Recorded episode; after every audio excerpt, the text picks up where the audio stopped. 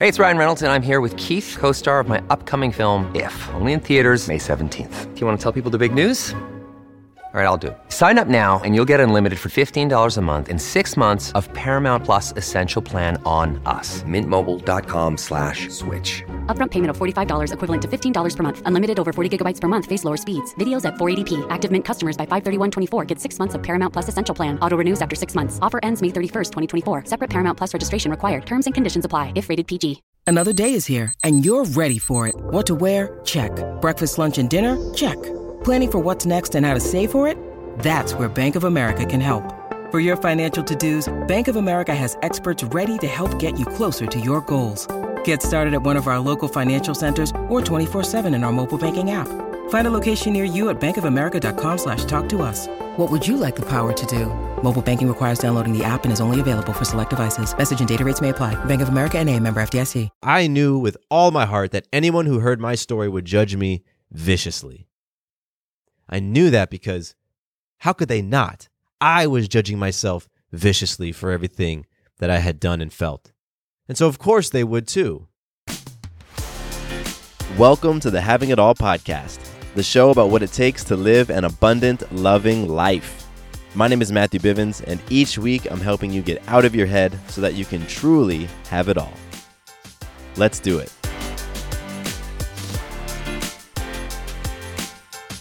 What's going on, my awesome friend? Welcome back to the podcast. I'm Matthew Bivens, your balanced lifestyle coach, and this podcast is the place to learn how to have it all and live your abundant, loving life. If you are sick and tired of feeling stuck and you're looking for a path towards more clarity, more confidence, and more purpose, then my friend, you are in the right place. I drop new episodes of the show the first Tuesday of every month. And if you're new to the podcast, then I encourage you to go check out the back catalog. I've been recording this thing since 2016. I've covered tons and tons of topics, and I've bound to have covered something that can help you with what you're struggling with right now. So go check out the catalog. And if you can, please hit subscribe on whatever app you are listening to this podcast on right now. Hit that subscribe button. That would be awesome. That really does help the show get discovered by more people. And if you want to reach out to me, you can shoot me an email. My email is matthew at matthewbivens.com. You can reach out with feedback on the episode, suggestions for future episodes, or if you just want to say, what's up? I love that as well. All right. I'm going to jump right into today's topic because this is one I have been chomping at the bit to record and share with you all. Today's episode is all about shame. And this is an episode that you may not want to listen to with some young ears around uh, because I'm going to do a lot of personal sharing on this episode. And I know that I'm going to be free and loose with my language. And there's also a couple of um, adult moments in the clips that I'm going to share with you today. So just a heads up, may want to have the uh, the kiddos listen to a different one. So we're talking about shame and specifically men's shame in today's topic. And if you're a woman, I want you to listen in as well because you play a big part in helping men to face and deal with and heal their shame. So there's something in this conversation for every single person.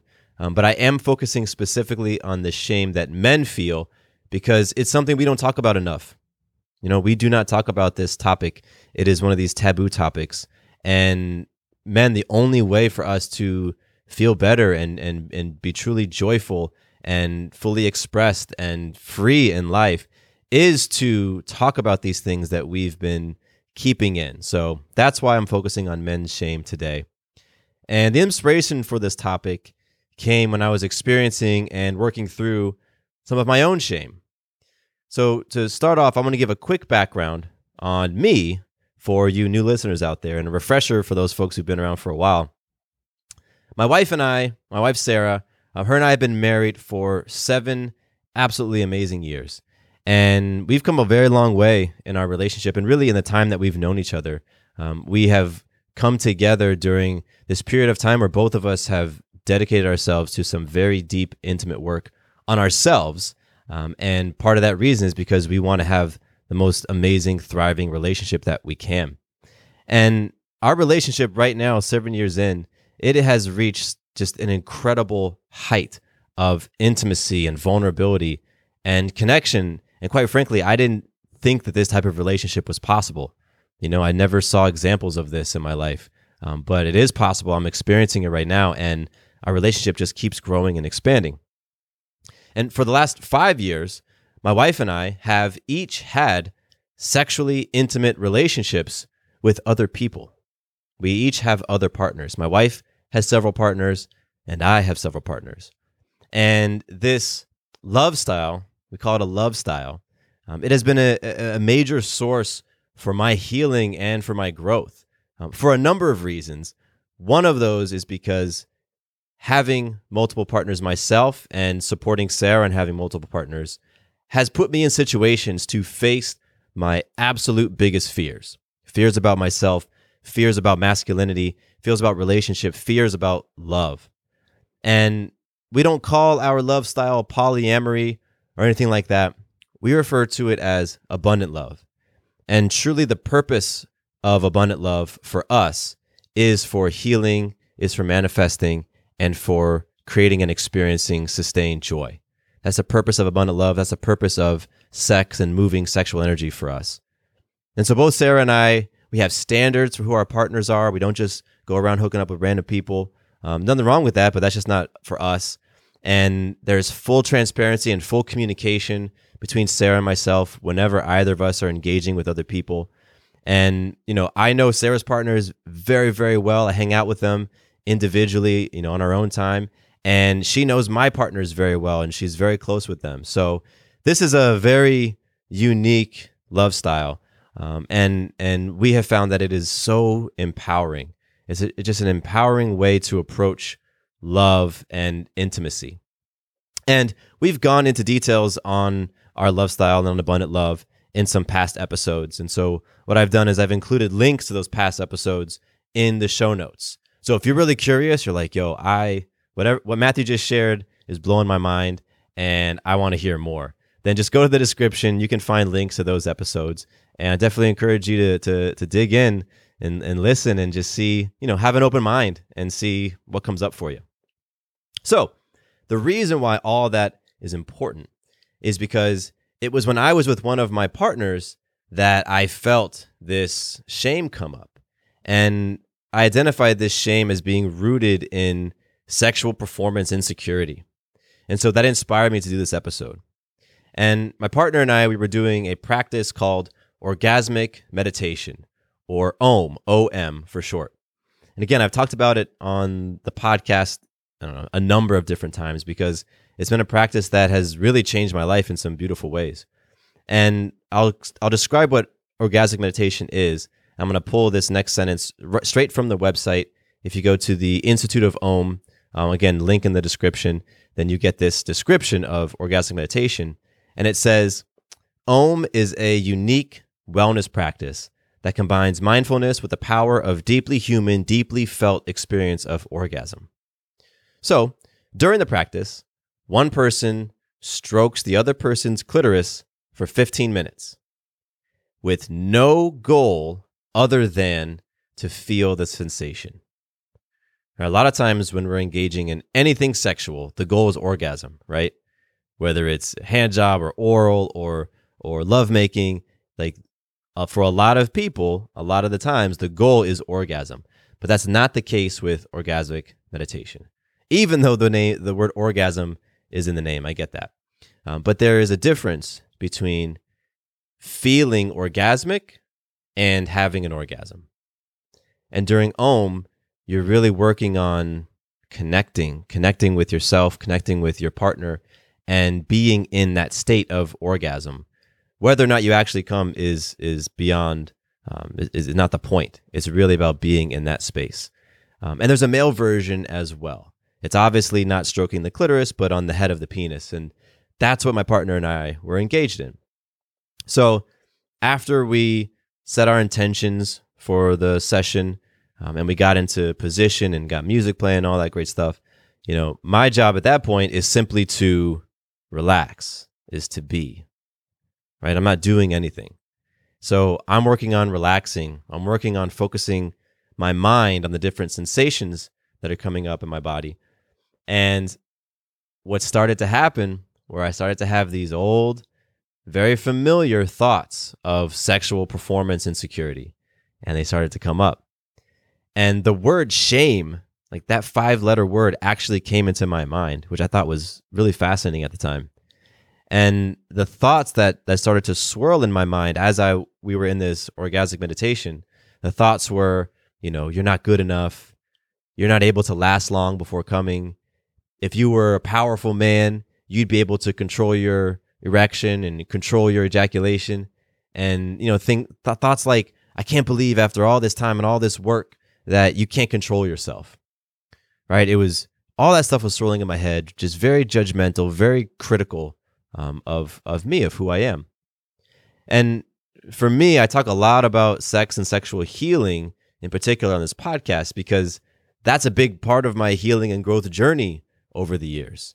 And starting at about 10 years old, going on until I was around 25, I consistently paired arousal and sex with feelings of guilt and shame. Right? So, from a young age, for about 15 years, until I really started to peel back some layers and look at it, any a lot of the times that I would feel aroused or or be engaged in sex, I was also pairing it with these feelings of shame and guilt and judgment and all that stuff. And I actually looked at a feelings wheel. I don't know if you know what that is. Go to Google and type in feelings wheel. Um, it's this it's a circular wheel with all these little uh, it looks like like slices of pie for all these different feelings that a, a person, a human, can experience. So I looked at a feelings wheel, and I wanted to see for myself like what are all the different feelings that I've connected with sex, and it was really interesting to see.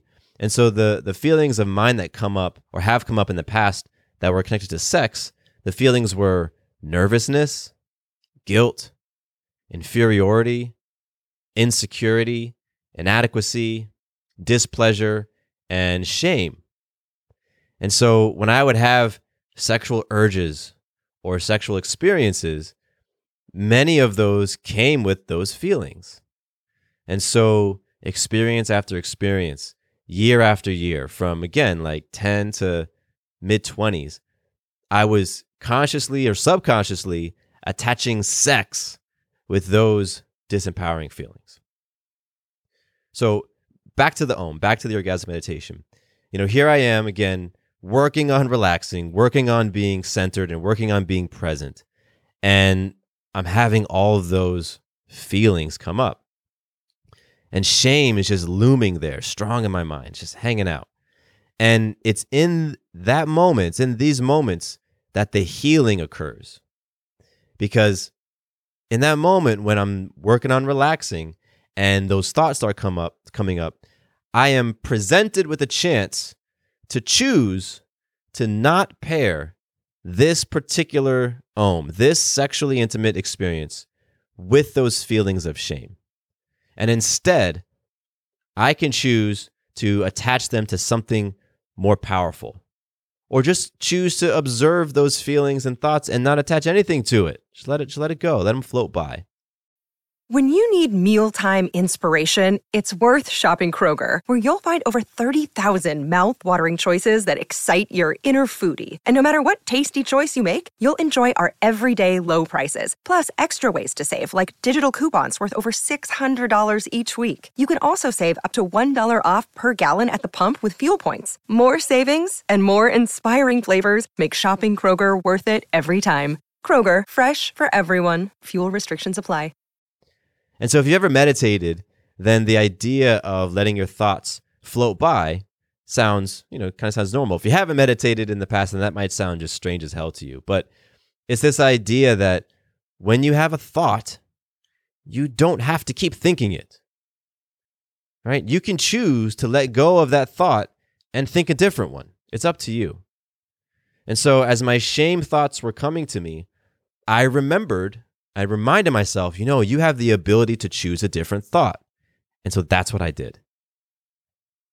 Instead of getting enrolled in the I am not enough conversation, I chose to actually affirm myself, to remind myself that I am in control of my thoughts, and thus I'm also in control of my feelings.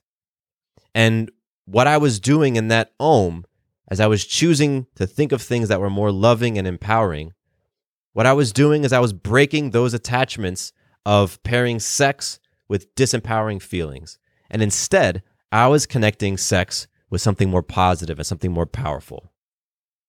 And so, in the moment, in that om, I'm doing this in my mind. I'm feeling a, a fearful thought come up, and I'm saying, ah, nope, I'm going to pick something else. So, I'm going to affirm myself. I'm going to remind myself of my power, right? And as I was doing that, I started to no longer feel scared or nervous about coming. I started to no longer feel scared or nervous about whether or not I was going to hold an erection. It didn't matter. It didn't matter because that was that's old paradigm me gets focused on those things. But in that moment, I was choosing something different.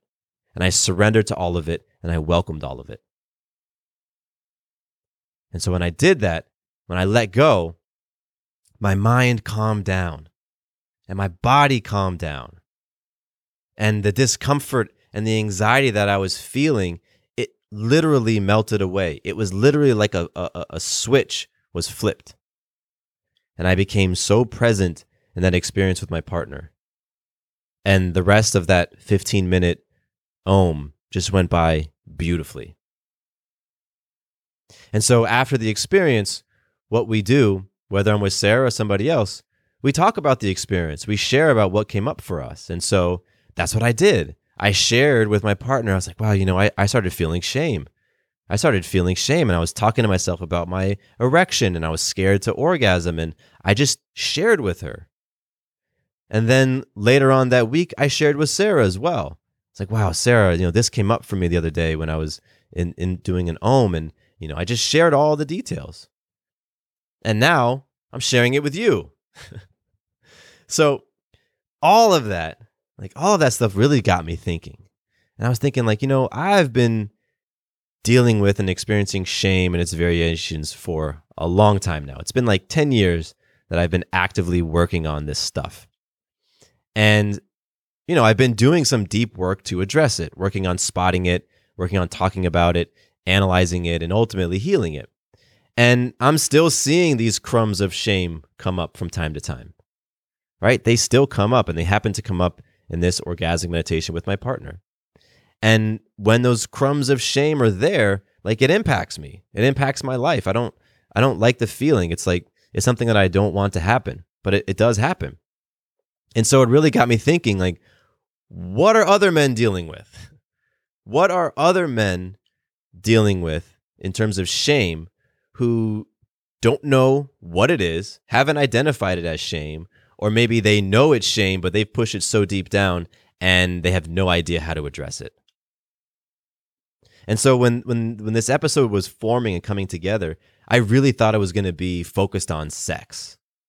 And while I will be talking about sexual shame, because again, that's a lot where a lot of it is rooted for me, shame comes up in all different areas of life, right? From sex to relationships. We feel shame about our careers. We feel shame about everyday life. We feel shame about being a father or, or not being a great father or not being a great husband, right? And it's because so much of of what we men feel shamed about, a lot of it is tied to these masculine archetypes that we've bought into and felt like we had to live up to these certain standards we have to live up to that a lot of times don't align with the standards that we truly want to hold for ourselves. So, today, I'm going to be sharing with you some very, very courageous men who are talking about their shame.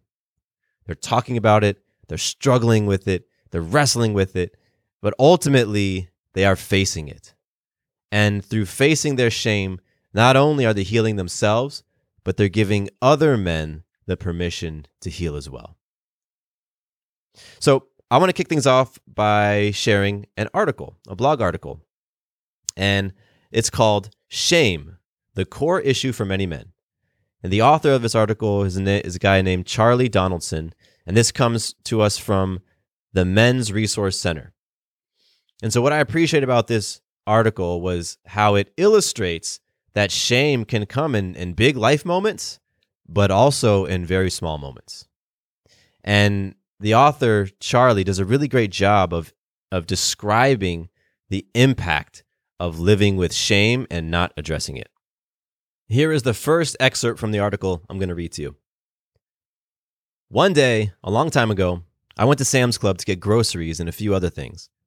On my way in, I passed a tire center and thought to myself, geez, I need some new tires. There were these two big, burly guys behind the counter. I stood there for a while until finally one of them turned his attention to me. I said, I think I need some new tires. He said, So what size does your car take? My mind went blank. I didn't have the slightest idea what size fit my car. I said, I don't know. The guys looked at each other and rolled their eyes. Then the larger of the two said, So, do you know what kind of car you have? I died a little bit that day. My conclusion? Clearly, a real man knows the tire size of his car, and I must not be man enough. So, fellas, who doesn't have some sort of story that's similar to this? You know, I can recall a number of small everyday situations where I walked away from it feeling that sense of shame, right? Feeling like I didn't know something or I wasn't experiencing something and just didn't, wasn't manly. And I was supposed to be, but I wasn't manly enough. And these micro shames, like they add to our bigger shame story.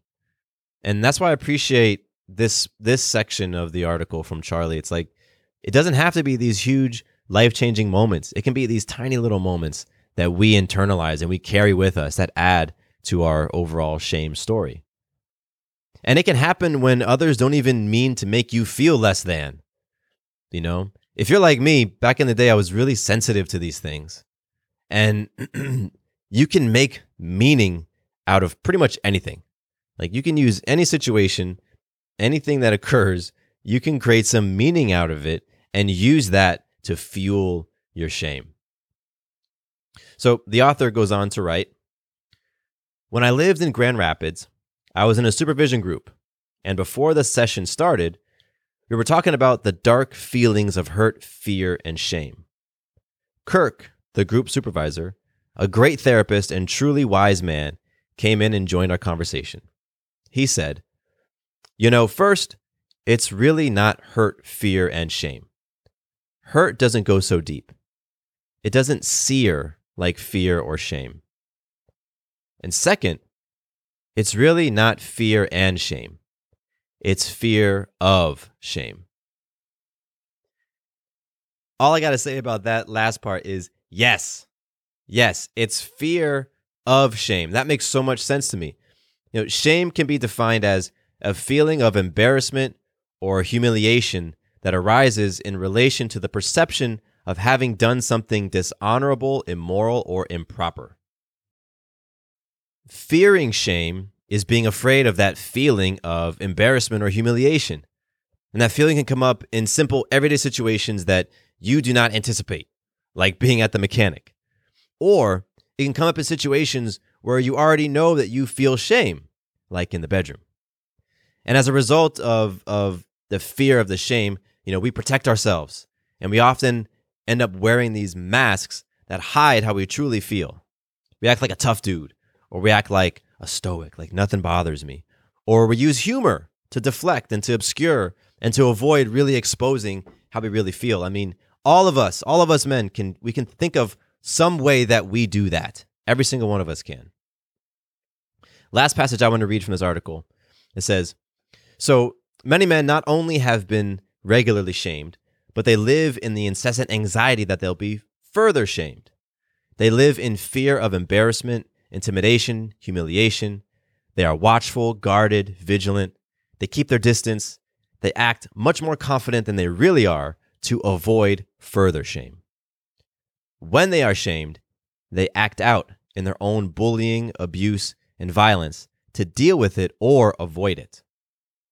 Men go through life as if they're on patrol in a war zone and they never know when they might get ambushed. Because they're so frequently ridiculed and mocked and bullied in their daily lives, they come to see the world as a deeply unsafe place. When men are repeatedly shamed, they either get pissed off or they shut down. And sooner or later, some way, somehow, sometime, many men will explode.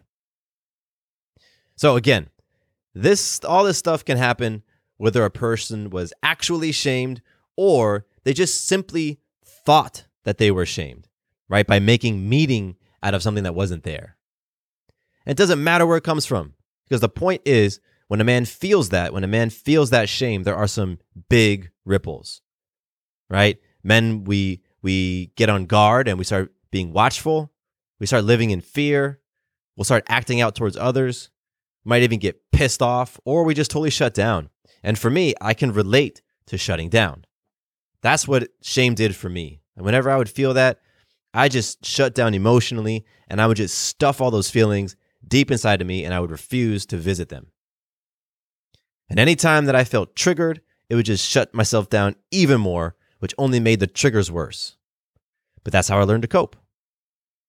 That was like what I went to as a young man, and I just continued feeding that as I got older. And it didn't change until I was very proactive and very intentional about doing something about it because I no longer liked who I was being, how I was living, and how it made me feel. And so back then, what was crazy is that by not doing anything to address the shame, I was opening myself up to experience more of it. I didn't even realize that. And so, fellas, how many of you can relate? How many can relate? All right, so let's shift gears. I want to share with you something else next. I'm going to share with you a couple of clips from Will Smith's latest project, which was a YouTube series called The Best Shape of My Life. And so, quick synopsis on this: it's a it's like a five or six um, episode series on YouTube. The episodes are short; they're like 15, 20 minutes long. Um, I recommend everybody go watch it. It's pretty cool. And what what Will Smith attempts to do is he had gained some weight right over the last one or two years. He had gained some weight. He was at the heaviest that he'd ever been. He didn't like how he felt. He didn't like how his body looked. So he set out on this project to lose weight. I think he wanted to lose 20 pounds in 20 weeks, something like that, a pound a week. Simultaneous to that, he was also finishing writing his memoir. So he had two big challenges that he wanted to work on simultaneously and accomplish at the same time losing all this weight and writing the memoir. And as he's going through that process, he starts to essentially face his demons. And he has breakdowns and he wants to quit the project and all sorts of stuff come up. So it was like a, a documentary that started out as one thing, but it ended up being something else. And once again, links to the videos in the description. And so we're going to hear several clips now, and I'm going to edit them together, a few of these different clips from a couple of different episodes. And in the first set of clips you're going to hear, what you're going to hear are, are Will Smith's actual inner monologue, right? He's he's he wrote it down. Now he's reading it. His inner thoughts on his shame and the feelings he has about himself. And then after that, you're going to hear some commentary from his therapist about the roots of where his shame comes from. All right, let's listen.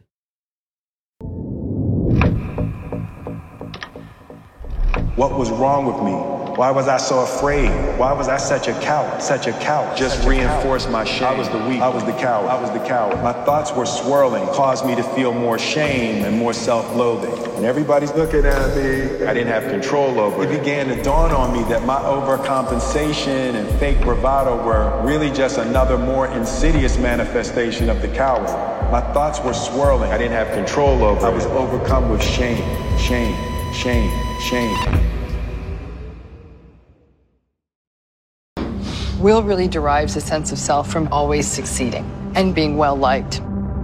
The need to feel like I'm going to be loved, I'm going to win. And for Will, this is his drug. But unfortunately, as with any addiction, it can kind of get a little out of control. Come on, Will. Get your head back. Ugh, this little ass weight that you can't lift. For Will, goals are everything. It's pretty clear that that came a lot from childhood where Will really had the sense of, I've got to work, I've got to succeed, I've got to lose this much weight. He has to win completely to stay safe, to stay in control. One of the challenges, though, is control is always an illusion. So, in that first clip, we have Will Smith's inner monologue that he shares, and he's letting us in on those very deep emotions of shame, of self loathing, lack of control, overcompensation, cowardice, inauthenticity. Like these are the stuff that he deals with. And that's some real shit.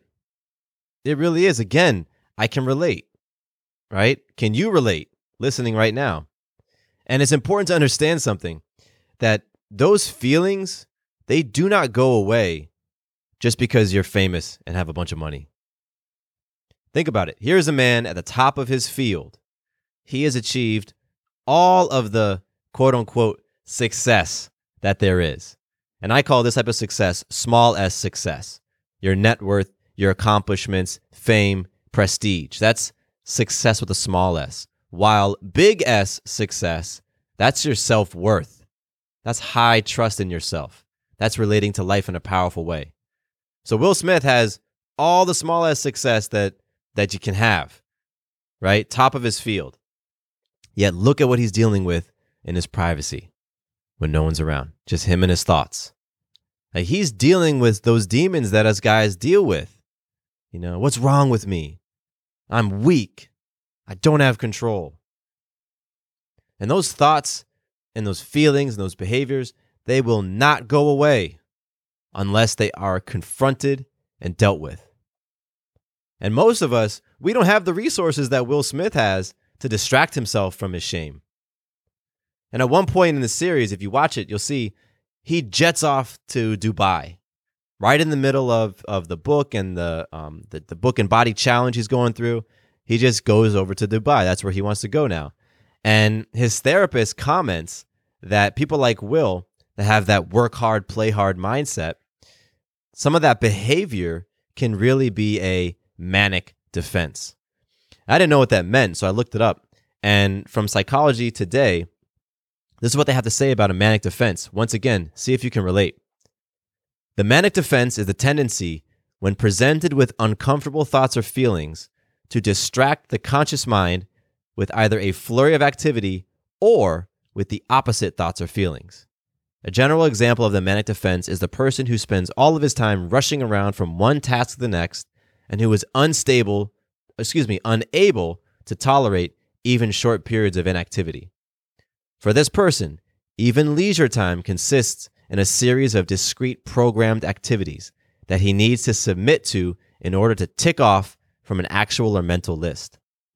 One needs only observe the expression on his face as he plows through yet another family outing, cultural event, or grueling exercise routine to realize that his aim in life is not so much to live in the present moment as to work down his never ending list. If one asks him how he's doing, he is most likely to respond with an artificial smile and a robotic response along the lines of, Fine, thank you. Very busy, of course. In many cases, he is not fine at all, but confused, exhausted, and fundamentally unhappy. If, if my mic wasn't attached to my desk, I would take it off and drop it. That's a mic drop moment. So many of us go through that. So many of us men, we go through that. We have this manic defense to all the feelings that we're not addressing, such as shame. Right? And Will Smith, he's got the means to jet off to Dubai as a way to avoid facing himself. But what do you do? Maybe you escape into video games or exercise or porn or you escape into a bottle. Whatever it is.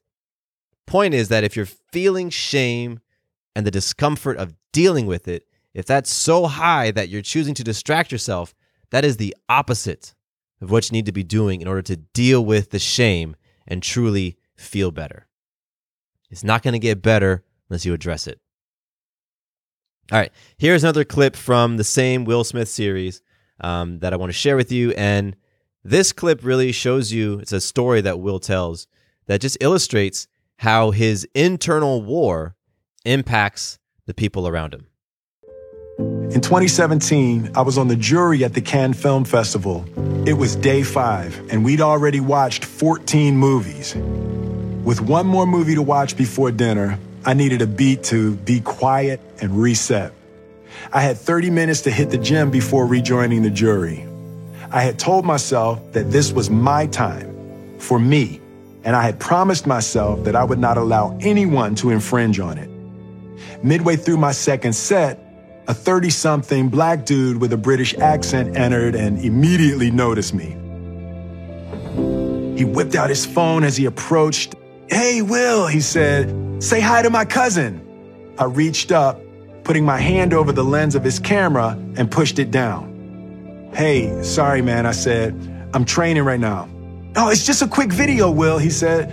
My cousin has Down syndrome. He loves you. I promise it'll be quick. The Fresh Prince is the only thing that makes him smile. I'm sorry, ma'am, I said. But no. He looked at me with such disbelief. But why not, Will? I paused. I searched for the deepest, most honest answer because I don't want to. The man shook his head in disgust, turned, and left the gym. I knew I had done right by myself, but I hated that someone else, an innocent, had gotten caught in the crossfire of my internal war. I went back to my room and could not stop crying. What I personally take from that clip is that the reason for Will going back up to his room and being unable to stop crying is that he is seeing how not dealing with his shame is changing who he is. It's changing who he is, and he doesn't like the person he's becoming. And this whole series, this whole Will Smith series, is just beautiful because you're seeing the true way that he relates to himself and to life angry, forceful, shameful. It's not the image that he wants you to see, which is the lighthearted, funny guy who is loved by everyone and just super well adjusted and has this incredible life. And for, for us men in particular, this clip and this series, it shows you that when you think your inner inadequacies will be alleviated by outer success, you're playing yourself. You know, we all have struggles, yes. No matter how well you're doing economically, we all have struggles. But when your struggles have to do with things that are deeply rooted, fear based feelings about yourself, about life, then no amount of external success is going to protect you from your inner troubles. And I really, really appreciate Will Smith for doing this series and for sharing his shame and his struggles with the world because this is what healing looks like. Fellas, this is what it looks like right here. Opening up about what you're feeling, talking about it, battling with it, like getting in the fucking ring and battling with it and battling with your ego, the ego that wants to keep pushing all this stuff back down inside. It's not going to be a pretty process, but I'm telling you, it's vital for your health and for your happiness. So, I've got one final clip for you, and this is a really badass one. It really is. And this clip comes from an interview on the podcast, the Dad Edge podcast, which is hosted by a guy named Larry Hagner. And Larry, he's a husband, he's a father of four boys, and he's been hosting this show, the Dad Edge podcast, since 2015. And over that time, he has interviewed hundreds and hundreds of people, experts on all types of topics that are really geared towards helping fathers to be greater. And on this particular episode, he is interviewing Lewis Howes.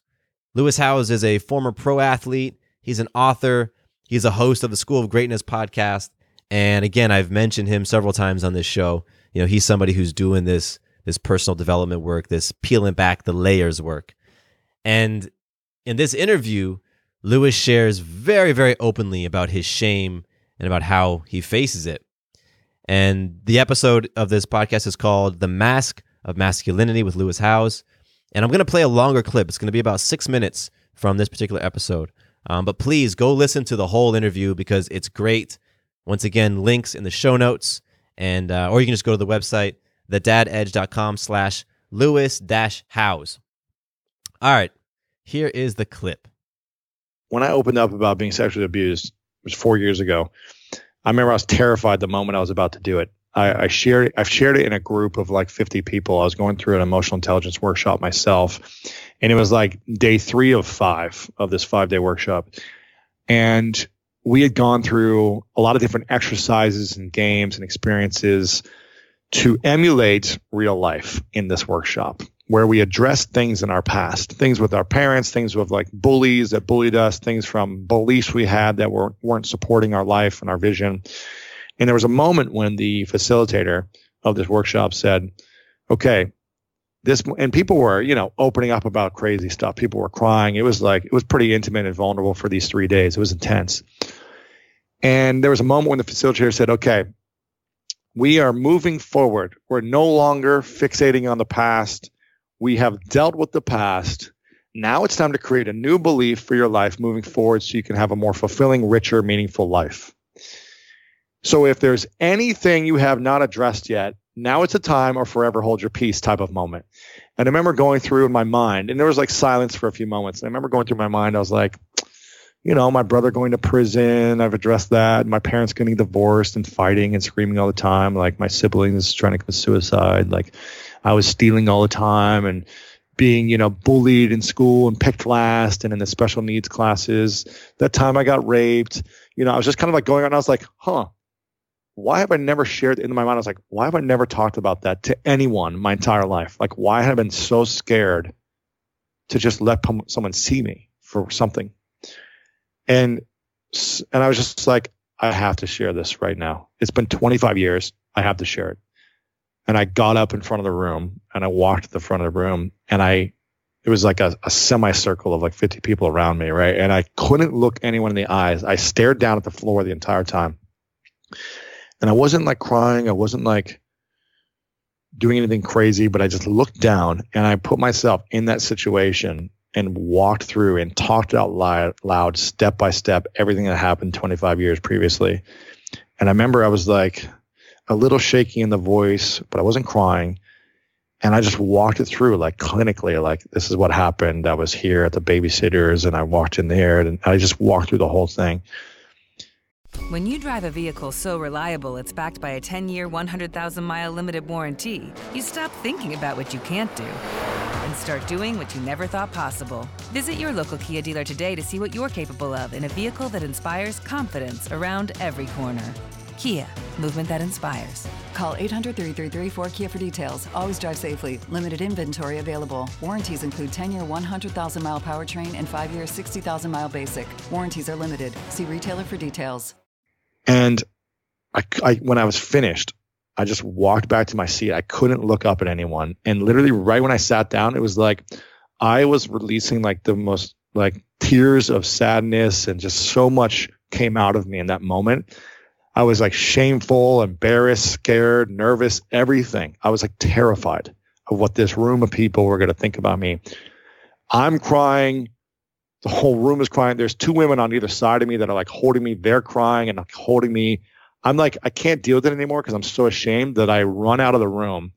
And it was in like a hotel, like conference ballroom. I run out of the hotel into like the the back street, and there was a wall against the back street and uh, I kind of just put my head up on the wall, like in shame, just like crying, releasing this like tears, and I was so scared. I didn't want anyone to look at me or see me. I was so ashamed.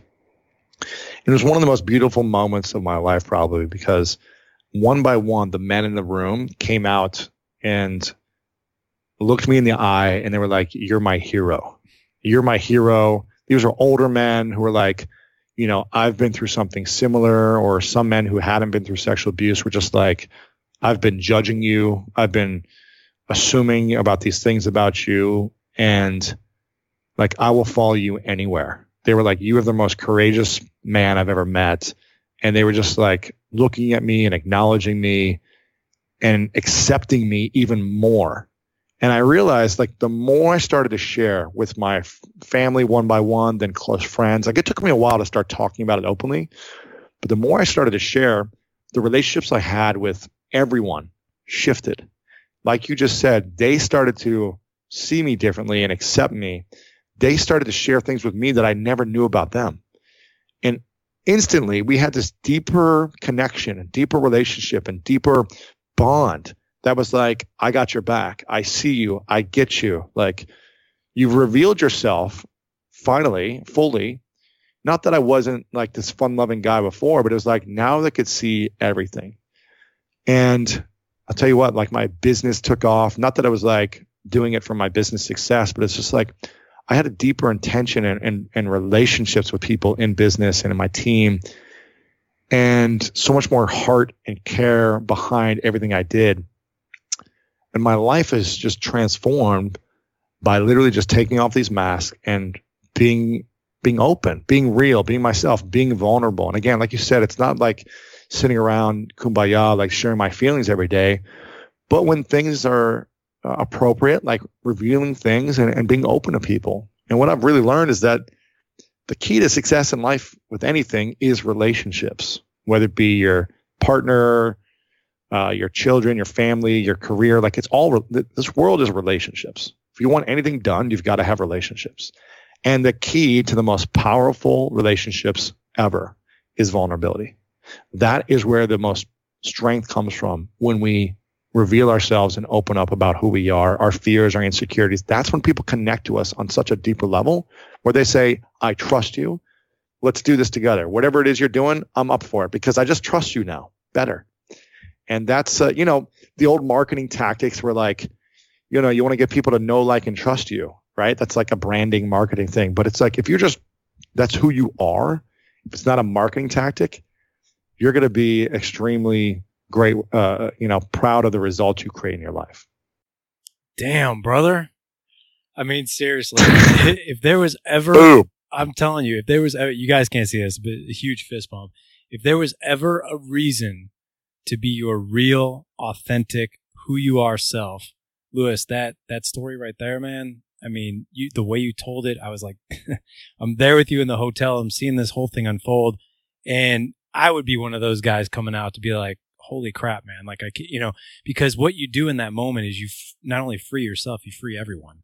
You, you really give people do. permission. You give other men permission who have been trapped in a prison in their mind for their entire lives, thinking that it's not okay to reveal themselves or to share something they're uncomfortable with, or embarrassed of, or shameful of, or afraid of. You give other men and women permission to open up and to start having the conversations that have been trapping our hearts for our entire lives. First off, we just have to commend Lewis Howes for having the courage to share that with the world. Right? Like this was on a podcast, goes out to so many people. And I've got to believe by then he had probably shared that story dozens and dozens of times, which tells you how much healing he has experienced around that shame that he was holding onto for so long. So, major props to him for choosing to face all that, for choosing to work through it, and for sharing it with others so that we can all you know see that example be a part of it and heal as well. And prior to hearing that podcast episode i didn't know those things about lewis howes. I didn't know all that about his story um, but what's fascinating about it is that i have my own healing experience that's very very similar to his and so as i mentioned at the top of the episode i was about 10 years old when i started to associate physical urges with shame and guilt and at that time, I was a young boy. I discovered porn and I was very, very curious about it. I was very attracted to it. And I had these sexual urges and I had no idea about how to process them or to deal with them. And at that time, I was living in my house with my mom and my sisters. My father wasn't there. He he was uh he had moved out. He was still in my life, but it just wasn't that presence around every day. And I had again just this challenge of dealing with and processing these feelings, um, especially when those feelings were directed towards my sisters. Right? I lived in a house of women. I spent a lot of time with my sisters, and there were several occasions where I wanted to express myself. I wanted to kiss them, wanted to cuddle with them, just wanted to be physical and affectionate beyond what at the time I thought was quote unquote normal. And that messed me up in a lot of ways when I was young because I felt that there was something deeply wrong with me for having those feelings, those physical urges, those sexual feelings. I just thought it was so wrong that they were being directed towards my siblings. And I had no idea that that was completely normal for kids and for siblings. You know, I had no idea that when you're around the same age and you're in close proximity with one another, like those types of feelings are a very natural part of development. I get it now. I get it now because, you know, in college I studied psychology. That's what my degree is in. So I learned it there. And hearing stories from friends who have kids that are older than my daughter. Like they, you know, talking to them, they would share different stories. And then just having a child of my own, like I get it now. I get it. But for years, I thought I was perverted. I thought those feelings and everything was just so wrong and so shameful. And so over the years, I just repeated that story within me that I was truly fucked up for feeling that way and that I should be ashamed of myself and that I had done something so terribly wrong. And so it really became my biggest secret, something that I locked away deep inside of myself. And I swore that I would never, never share that with anybody. And I would never share the, those things with anybody. And so that's what I did for I don't know how many years. I just locked it down. And even when I got older and got into relationships and, you know, I understood that trust was a big part of relationships, I just swore to myself that they will never know these things about me. They'll never know about those feelings I was having when I was young. I'll die before they'll know that stuff. And I was okay with that. Like I was totally at peace with that. But then I meet Sarah and in this relationship with her, I really wanted something different. I wanted just true and deep honesty and transparency and full, full trust between us. And so that meant sharing all of myself, sharing everything. And so all this stuff had been on my mind for a little bit. And one day I just, it just came, it was so clear. It was like, you got to share this, this shame from when you were 10. You got to share it with Sarah. And as soon as that congealed in my brain, like I got so terrified. I was so terrified. Um, I knew it needed to be done. And at this point in my life, I was very deep into personal development and working on myself. And so I knew that this was the next big thing, the next big frontier for me to to tackle and face. Um, but the thought of revealing that secret to Sarah, like it absolutely scared the living shit out of me. And I just felt that she was going to judge me horribly. That she would judge me and then she wouldn't want to be around me and that she'd ultimately leave me. And I, I just knew that would happen. So for a while in our relationship, several years, I just did my best to like push push it all deep down. I had done it in the past. I could do it again. Let me push all that stuff deep down. Um, but you know, once that seed of sharing with her was planted in me, it was not going to go away. And eventually the pressure of all that shame and judgment, embarrassment, it just got to be too much. So I remember as if this happened this morning. Um, one day I called Sarah over to sit at our small dining room table. And I was so nervous. I was so nervous. And, you know, we sit down. I told her that there's something that I wanted to share with her. And it took me a while to find my voice. You know, I was all shaky and started crying. Um, but eventually I started sharing and I told her all of it. You know, I told her about the feelings that I had and, and told her about, you know, the things I wanted to do and things that had gone down. And, you know, I just walked her through all the details and tears were streaming down my face and my voice was cracking all through it. Um, but I shared. And when I was done sharing, I really didn't know what to expect. You know, of course, I was anticipating the worst. And I think the worst would have been if she had like stood up and walked away without saying anything. That that probably would have been the worst. But she didn't do that. You know, she reached across the table and grabbed my hand and and told me she loved me and just affirmed me. And her compassion and her understanding and her love, it was so unexpected. It was so unexpected. You know, I had held on to that stuff for decades, y'all. Like I held on to that for so long. And the last thing I ever, ever thought was that when I finally revealed it, that somebody was still going to love me after I shared. Because for all those years, I didn't feel lovable because of all that stuff. And so it messed my head up. it messed my head up in some great ways. Um, but I felt such a release of judgment. Oh my gosh. I felt such a weight lift like you don't even. I mean, it, it was it was incredible. It was like the judgment, the weight, the the stress, the guilt. It just it just was gone. It was taken away. It was it was pulled off. You know, I felt so much closer to Sarah. I loved her even more because of her compassion and her heart. And I felt more confident in myself because I had faced that fear, that fear that I fucking held on to for so long. I faced it finally and I survived. So I felt like this sense of of of strength within me. And I I honestly I felt even more legitimate as a coach, as somebody who helps other people face their fears to heal and and to grow. Because now I had slayed one of my big dragons. And let me tell you, that's not the end of it. that's not the end of it because just like with Lewis Howes, a short time after I shared that with Sarah, I was on a three day personal transformation workshop, just the same like what Lewis was describing.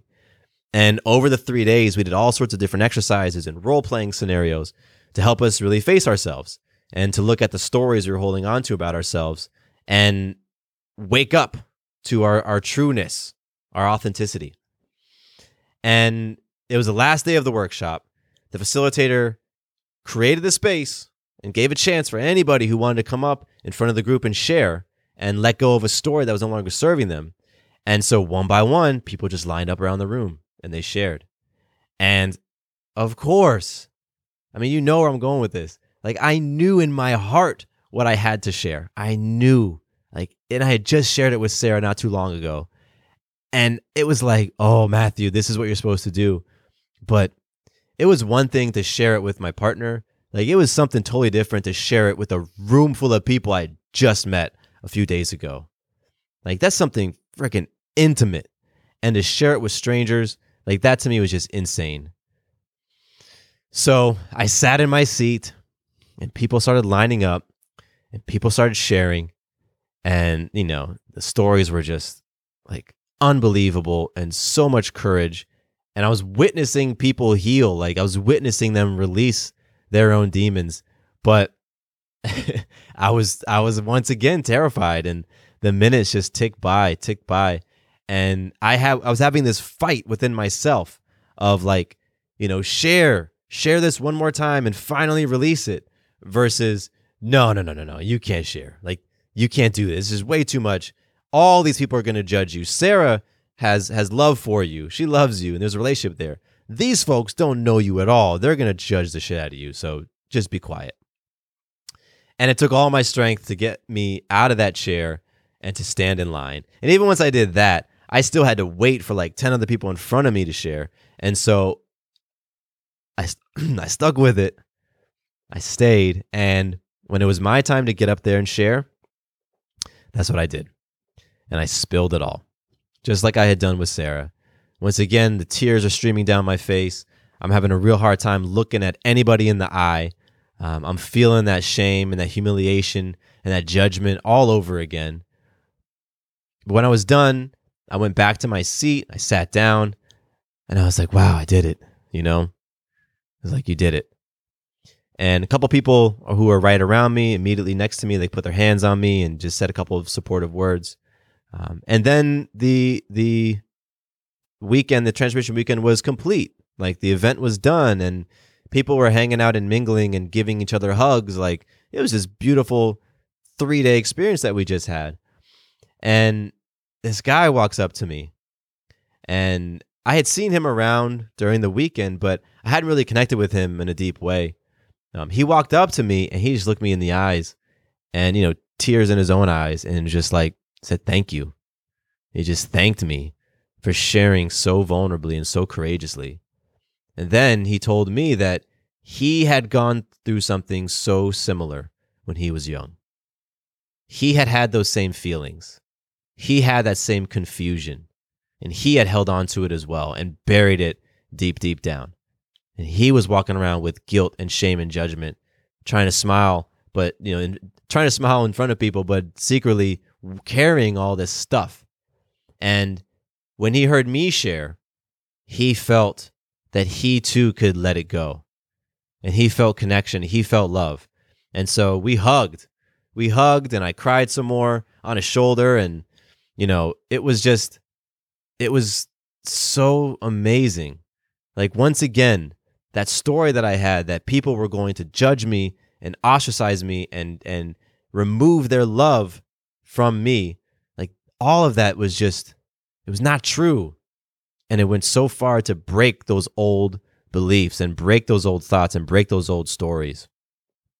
And so, you know, I left that weekend just feeling full and feeling empowered and feeling deep love for myself. And I was changed. And so, as we get into the final part of today's conversation, you know, we've been talking about shame from a few different angles here. We talked about what it is, how it impacts men's lives, what it looks like when us men carry around that shame, and how it can ripple and, and impact other people. And we talked about what working through shame to heal and grow looks like. And that's really where, where I want to wrap up today. I want to conclude this by talking about healing your shame. There's a common thread that runs through all of today's examples and stories. And it's this, this idea of sharing. You know, shame, it grows when we don't shine a light on it. Shame grows in those dark depths of our souls, in those corners where we stuff all of our stuff that we don't ever want to address. That's where the shame is allowed to grow and to just penetrate us and to go deeper and get that strong hold on us. That's what it did for me. But what you heard in the blog article from Charlie Donaldson, or in the clips from Will Smith, or in the podcast interview with Lewis Howes, or in my stories, what you heard is men openly talking about the shame that they've carried throughout their lives. And that is the key to healing it. You have to be willing to bring it out of the darkness and to talk about it. You have to get to the point where the weight of living with the shame is greater than the fear of releasing it. And it takes courage and it takes vulnerability and it takes faith. Like you have to have this faith that you are going to be okay in the end after you share. You know, I knew with all my heart that anyone who heard my story would judge me viciously. I knew that because how could they not? I was judging myself viciously for everything that I had done and felt. And so, of course, they would too. But you know, the feelings of going through life with a secret and not being my authentic self, especially as I was this person claiming to be all about personal growth and healing, like that feeling was so far worse than the judgment that I might face. The incongruity was so much more uncomfortable than the fear. And I had faith that I would survive. Like releasing my shame and speaking on it and letting it go, ultimately, I would survive. I wouldn't die. I held on to that little bit of faith, and that gave me the courage to be vulnerable. So, fellas, I want to give you some concrete action items to help you dealing to help you to deal with your shame. So, first, you really got to start by identifying what are your underlying shame triggers? Like when do you feel shame? And when you feel it in that moment, like what is happening? What's happening to you or what were you thinking just prior to feeling that shame? I want you to ask yourself, where do you feel guarded or defensive or judged? Or where do you blow up at others and take out your frustrations on those people around you? Because those can those things can be an indication that you're holding on to shame. Remember, think back to that, that article that I read. Like that's what happens when we hold on to that shame, it bubbles up and manifests in some way. And so you have to be able to understand like what's really going on. And and that's like the first step to then being able to look at it. And so this the next step is you got to be willing to face your shame. And this first part, this first part of looking at it, it can totally happen in your privacy. It doesn't need to be, you know, you sharing with your spouse or in front of a group of people. But you got to be willing to go into that dark corner of your soul and pull out the things that you've been stuffing down there and just looking at them. Just look at them. And if you can, try to look at them from an objective point of view rather than from an emotional, subjective point of view, because it's being in the emotion that has us feeling like what we did was shameful. But if you can look at it from a different perspective, it can help to release some of those immediate emotional attachments to whatever it was. So that's the second thing. You got to be willing to face it. And third, listen, at some point, it's time to talk about it with others. It is. And I remind you that how you think people will react is most likely not accurate. Again, think back to all the stories from today and how after a man shared his shame and was vulnerable, other men came to him and they said, What? They said, Thank you. Said, Thank you for sharing. Thank you for being courageous. Thank you for being vulnerable. That's the most amazing thing I've ever seen. They didn't come to them with all sorts of judgments. And so you got to find the courage within yourself to share and to release that emotional weight that you've been holding on to.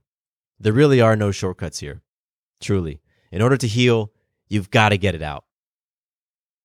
And then finally, that last step that I recommend is you hold space for other men to talk about their shame. You share and you also listen, right? And give permission for other people to share their stories. That's how we can all heal and support each other. It's a community thing, it's not just an individual thing.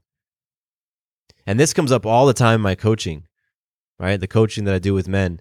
It comes up like we share stories. We talk through the emotions. We talk about the shame. We talk we talk openly and vulnerably and we discuss tactics for healing. And in doing that there's support there and you feel supported and you feel like you can do it. So, those are my steps for helping you to heal and release the shame that you've been holding on to. And I'll just say in closing that shame really is a motherfucker. It really, really is.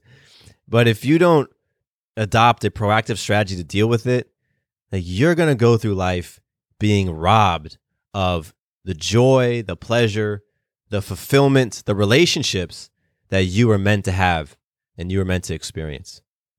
And listen, I know because I've been there myself, and I can speak to you from being on both sides of it, from living with deep, deep shame and guilt to finally having released it and and feeling what life is like on the other side of not carrying all this stuff around. And no matter what you're holding on to, you can overcome it. I promise you, you can overcome it. So, thank you so much for listening to this episode. Let me tell you, this was very healing for me to dive into this topic in this way and to share with you all and to connect like heart to heart on a very human level is something that we can all relate to in one way, shape, or form. So I uh, appreciate it. And if you want to reach out to me, you can hit me up on my email is matthew at matthewbivens.com. So that's it for me today. I appreciate you. I love you. My name is Matthew Bivens, and here is to you having it all. Quick note about the Having It All podcast. I am not a doctor nor a licensed therapist. I'm a guy with a story and a passion for conscious conversation. My thoughts, opinions, and beliefs are my own. So please consult with your doctor or healthcare provider regarding any questions or issues you have related to your personal physical or mental health. Does your father know you're listening to this podcast? Well, when you're done, why don't you stop by and check out a show that is 100% dad approved Dadages. Hi there, I'm Chad Hagel. If you're looking for useful insights and practical advice you can actually apply to work, family, education, philanthropy, and just life in general, check out Dadages.